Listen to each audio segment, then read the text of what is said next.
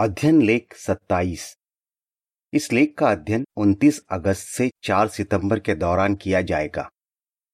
विषय: यहोवा पर आशा रखिए।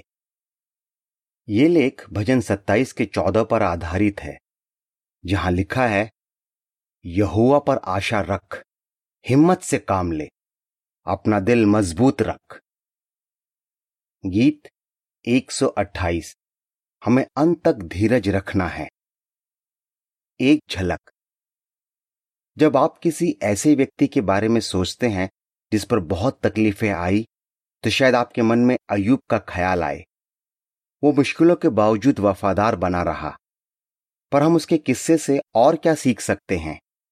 एक, शैतान हमें यहोवा को छोड़ने के लिए मजबूर नहीं कर सकता। दो, यहोवा अच्छे से जानता है कि हम पर क्या बीत रही है। तीन, जैसे यहोवा ने अय्यूब की मुश्किलें दूर कर दी, वैसे ही वो एक दिन हमारी तकलीफें भी पूरी तरह मिटा देगा। जब हमें इन बातों पर पक्का यकीन होगा और हम इनके मुताबिक काम करेंगे, तब हम दिखाएंगे कि हम यहोवा पर आशा रखते हैं। पैराग्राफ एक, सवाल क, यहोवा से हमें क्या आशा मिली है? सवाल ख, यहोवा पर आशा रखने का क्या मतलब है? हमारे पास कितनी बढ़िया आशा है। यहोवा ने वादा किया है कि बहुत जल्द वो दुख तकलीफों, बीमारियों और मौत को खत्म कर देगा और धरती को दोबारा फिरदौस बनाने में दीन लोगों की मदद करेगा। यही नहीं, उस वक्त हम यहोवा के और भी करीब महसूस करेंगे। पर हम क्यों भरोसा रख सकते हैं कि यहोवा के ये वादे पूरे होंगे? क्योंकि आज तक उसने जो भी कहा है वो सब पूरा हुआ है। इसी वजह से हम यहोवा पर आशा रख सकते हैं। भजन सत्ताईस का चौदह। पर हम कैसे दिखा सकते हैं कि हमें यहोवा पर आशा है? हमें सब्र रखना होगा और खुशी खुशी उस दिन का इंतजार करना होगा जब यहोवा अपने वादे पूरे करेगा। फुटनोट। इसका क्या मतलब है? जिस इब्रानी शब्द का अनुवाद आशा किया गया है, उसका मतलब है किसी चीज का बेसब्री से इंतजार करना। इसका मतलब किसी पर भरोसा करना या उस पर निर्भर रहना भी हो सकता है। फुटनोट समाप्त। पैराग्राफ दो, सवाल, यहोवा क्या साबित कर चुका है? यहोवा ने साबित किया है कि वो अपना हर वादा पूरा करता है। आइए इसका एक उदाहरण देखें। प्रकाशित वाक्य की किताब में यहोवा ने लिखवाया था कि हमारे दिनों में सब राष्ट्रों, गोत्रों और भाषाओं के लोग एक साथ मिलकर उसकी उपासना करेंगे। इस खास समूह को बड़ी भीड़ कहा गया है। आज यहोवा का यह वादा पूरा हो रहा है। इस भीड़ में आदमी, औरत, बच्चे सभी हैं। ये लोग अलग अलग भाषाएं बोलते हैं, अलग अलग देश से हैं और इनका रहन सहन भी अलग है। फिर भी एक परिवार की तरह इनके बीच प्यार और एकता है। ये जोश से लोगों को अपनी आशा के बारे में भी बताते हैं कि बहुत जल्द सब कुछ ठीक हो जाएगा। अगर आप भी इस बड़ी भीड़ का हिस्सा हैं, तो आपके लिए भी ये आशा बहुत अनमोल होगी और आप बेसब्री से उस वक्त का इंतजार कर रहे होंगे जब ये पूरी होगी। पैराग्राफ तीन, सवाल, शैतान क्या चाहता है? शैतान पूरी कोशिश करता है कि हम अपनी आशा खो दें। वो चाहता है कि हम सोचें कि यहोवा को हमारी कोई परवाह नहीं है और वो अपने वादे पूरे नहीं करेगा। लेकिन अगर हम अपनी आशा खो बैठें, तो हम हिम्मत हार जाएंगे और शायद यहोवा की सेवा करना भी छोड़ दें। शैतान ने अय्यूब के साथ भी ऐसा ही करने की कोशिश की थी। पैराग्राफ चार, सवाल, इस लेख में हम क्या जानेंगे? इस लेख में हम जानेंगे कि शैतान ने क्या क्या किया ताकि अय्यूब यहोवा का वफादार ना रहे। अय्यूब एक की नौ से बारह में लिखा है, शैतान ने यहोवा से कहा, क्या अय्यूब यूं ही तेरा डर मानता है? क्या तूने उसकी, उसके घर की और उसकी सब चीजों की हिफाजत के लिए चारों तरफ बाड़ा नहीं बांधा? तूने इसके सब कामों पर आशीष दी है और इसके जानवर की तादाद इतनी बढ़ा दी है कि वो देश भर में फैल गए हैं। लेकिन अब अपना हाथ बढ़ा और उसका सब कुछ छीन ले। फिर देख वो कैसे तेरे मुंह पर तेरी निंदा करता है। यहोवा ने शैतान से कहा, तो ठीक है, अय्यूब का जो कुछ है वो मैं तेरे हाथ में देता हूं तुझे जो करना है कर, मगर अय्यूब को कुछ मत करना। तब शैतान यहोवा के सामने से चला गया। हम ये भी जानेंगे कि अय्यूब से हम क्या सीख सकते हैं और हमें क्यों याद रखना चाहिए कि यहोवा हमसे प्यार करता है और वह अपने वादे पूरे करेगा। शैतान ने कोशिश की कि अय्यूब अपनी आशा खो दे। पैरा पांच और छह सवाल एक के बाद एक अय्यूब के साथ क्या हुआ। अय्यूब की जिंदगी में सब कुछ अच्छा चल रहा था। उसका यहोवा के साथ एक बहुत अच्छा रिश्ता था, भरा पूरा परिवार था और वो बहुत अमीर था। पर एक दिन सब कुछ बदल गया। उसकी सारी संपत्ति लूट गई और फिर उसके सारे बच्चों की मौत हो गई। जरा सोचिए उस वक्त अय्यूब पर क्या बीती होगी। जब माँ बाप के सामने उनके किसी बच्चे की मौत हो जाती है तो उनकी पूरी दुनिया उजड़ जाती है। पर अय्यूब के तो दस के दस बच्चों की मौत हो गई थी और वो भी एक घर के नीचे दबकर। अय्यूब और उसकी पत्नी को बहुत गहरा सदमा लगा होगा। वो गम में डूब गए होंगे और उन्होंने कितना बेबस और लाचार महसूस किया होगा। तभी अय्यूब ने दुख के मारे अपने कपड़े फाड़े और जमीन पर गिर पड़ा। फिर शैतान ने खुद अय्यूब को एक दर्दनाक बीमारी से पीड़ित कर दिया और उसकी इज्जत मिट्टी में मिला दी। एक वक्त पर लोग उसका बहुत मान सम्मान करते थे और उससे सलाह मशविरा करने आते थे, पर अब कोई उसे नहीं पूछ रहा था। उसके भाइयों ने उससे किनारा कर लिया था, उसके करीबी साथी उसे छोड़कर चले गए थे और उसके नौकर तक उसकी सुन नहीं रहे थे। पैराग्राफ सात सवाल क अय्यूब को क्या लगा कि कौन उस पर तकलीफें ला रहा है, पर उसने क्या नहीं किया। सवाल ख आज हम भी शायद किस तरह की मुश्किलों का सामना करें। शैतान चाहता था कि अय्यूब सोचे कि यहोवा उससे नाराज है, तभी उस पर इतनी तकलीफें आ रही हैं। इसलिए शैतान ने पहले तो स्वर्ग से आग गिराई, जिस वजह से अय्यूब की भेड़ें और जो सेवक उनकी देखभाल कर रहे थे वो सब मर गए। फिर उसने जोरदार आंधी चलाई, जिस वजह से वो घर गिर गया जहां अय्यूब के बच्चे खाना खा रहे थे। जिस तरह आंधी आई और आसमान से आग बरसी, उससे अय्यूब ने सोचा कि जरूर इसके पीछे यहोवा का हाथ होगा। उसे लगने लगा कि उसी ने कुछ ऐसा किया होगा जिस वजह से यहोवा नाराज हो गया है। फिर भी उसने यहोवा को बुरा भला नहीं कहा।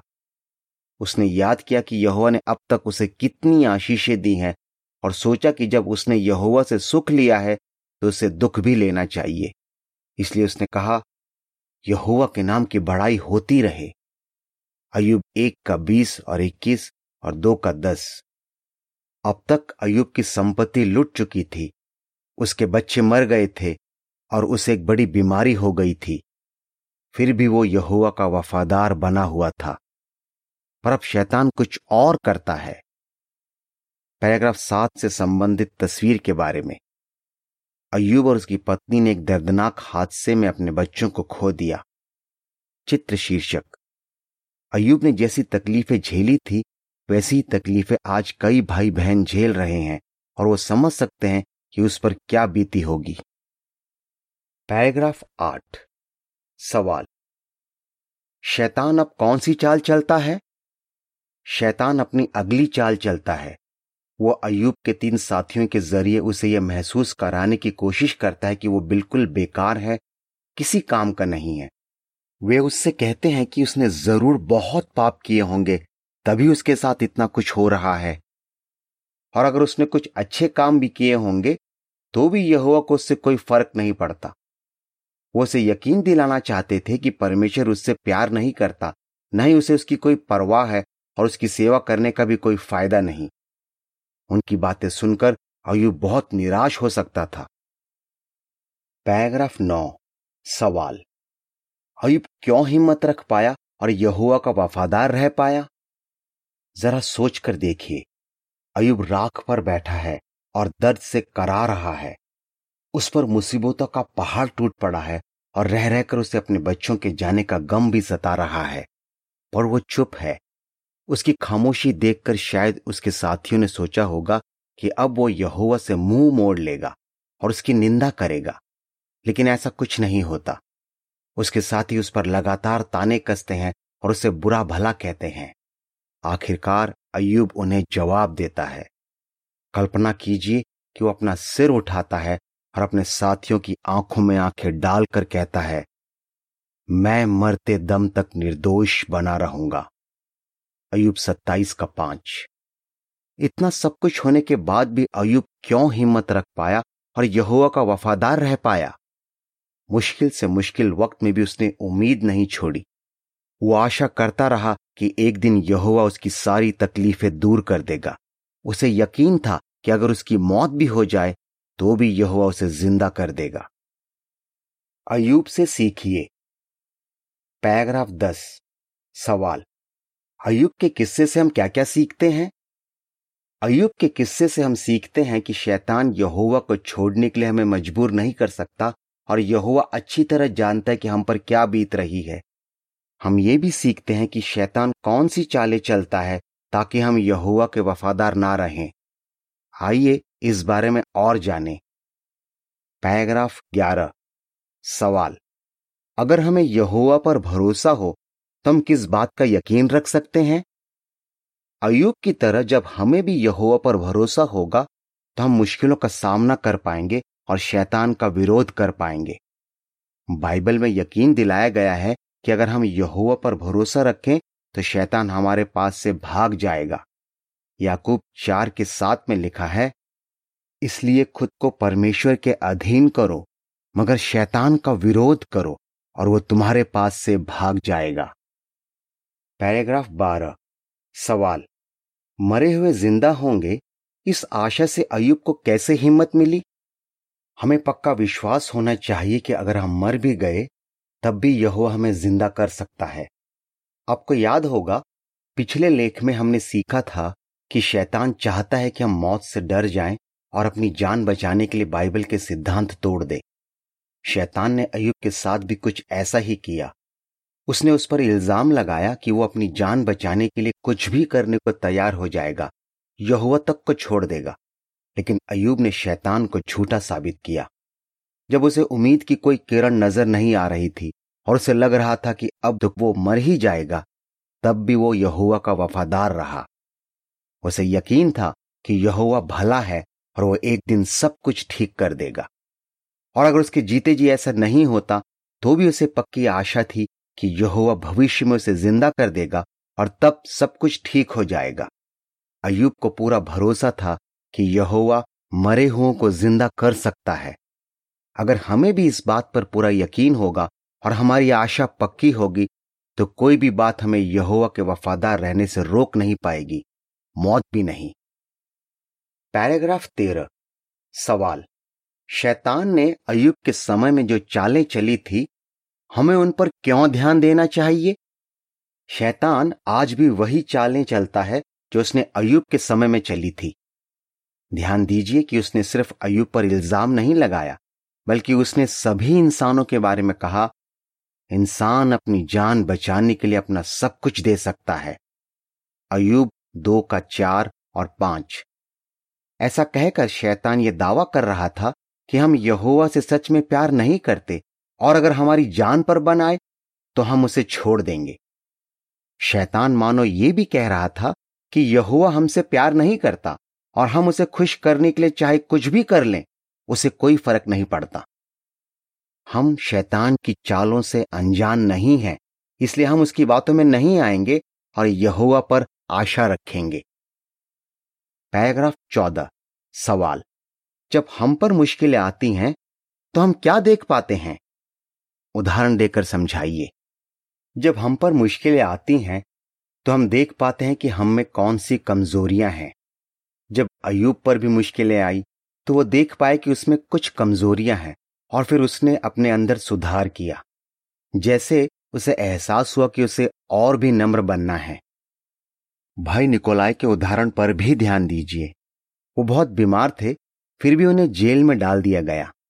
वो कहते हैं, जेल जाना एक्सरे करवाने जैसा है। हमें पता चल जाता है कि हम अंदर से कैसे हैं, हमें क्या खूबियां हैं और क्या खामियां।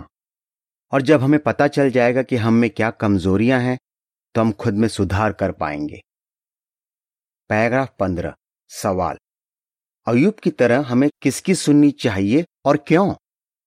हमें अपने दुश्मनों की बातों पर ध्यान नहीं देना चाहिए, बल्कि यहोवा की सुननी चाहिए। अय्यूब ने भी ऐसा ही किया। उसकी सोच सुधारने के लिए यहोवा ने उसे बहुत सी बातें याद दिलाई। उसने मानो अय्यूब से कहा, क्या तू देख नहीं सकता कि मैंने क्या क्या बनाया है? क्या तुझे नहीं लगता कि मैं तेरा ख्याल रख सकता हूं? मैं अच्छी तरह जानता हूं कि तुझ पर क्या क्या बीती है। यहोवा की बात सुनकर अय्यूब को यकीन हो गया कि वो उसकी परवाह करता है। उसका दिल यहोवा के लिए एहसान से भर गया और उसने कहा, आज तक मैंने तेरे बारे में सुना था, पर अब तुझे देख भी लिया है। अय्यूब बयालीस का पांच। अय्यूब ने शायद ये बात तब कही थी जब वो राख पर बैठा हुआ था। अभी भी उसके पूरे शरीर पर फोड़े थे और वो अपने बच्चों की मौत की वजह से बहुत दुखी था। ऐसे में भी यहोवा ने उसे यकीन दिलाया कि वो उससे प्यार करता है और उससे बहुत खुश है, और अय्यूब ने ध्यान से उसकी सुनी। पैराग्राफ सोलह सवाल। यशाया उनचास के पंद्रह और सोलह के मुताबिक मुश्किलें आने पर हमें कौन सी बात ध्यान में रखनी चाहिए? हो सकता है आज लोग हमें भी बुरा भला कहें, हमें ताने मारे और हमें नीचा दिखाएं, या हमारे संगठन के बारे में तरह तरह की झूठी और बुरी बातें कहें। मत्ती पांच का ग्यारह। पर अय्यूब के किस्से से पता चलता है कि यहोवा को पूरा यकीन है कि हम मुश्किलों के बावजूद उसके वफादार रहेंगे। वो हमसे बहुत प्यार करता है और जो उस पर आशा रखते हैं उन्हें कभी नहीं छोड़ता। यशाया उनचास के पंद्रह और सोलह में लिखा है, कैसा हो सकता है कि एक माँ अपने दूध पीते बच्चे को भूल जाए, अपने बच्चे पर तरस न खाए जो उसकी कोख से पैदा हुआ? अगर वो भूल भी जाए तो भी मैं तुझे कभी नहीं भूलूंगा। देख, मैंने अपनी हथेली पर तेरा नाम खुदवाया है, तेरी शहरपना हर पल मेरे सामने है। इसलिए जब लोग आपको या संगठन को बदनाम करते हैं तो उनकी बातों पर कोई ध्यान मत दीजिए। तुर्की में रहने वाले जेम्स के अनुभव पर गौर कीजिए। उसके परिवार ने कई मुश्किलों का सामना किया था। वो उस बारे में बताता है, लोग यहोवा के संगठन के बारे में झूठी बातें कहते थे। हमें एहसास हुआ कि अगर हम उनकी बातों पर ध्यान देते रहेंगे तो निराश हो जाएंगे और हिम्मत हार बैठेंगे। इसलिए हम अपनी आशा के बारे में सोचते रहे और जोश से यहोवा की सेवा करते रहे।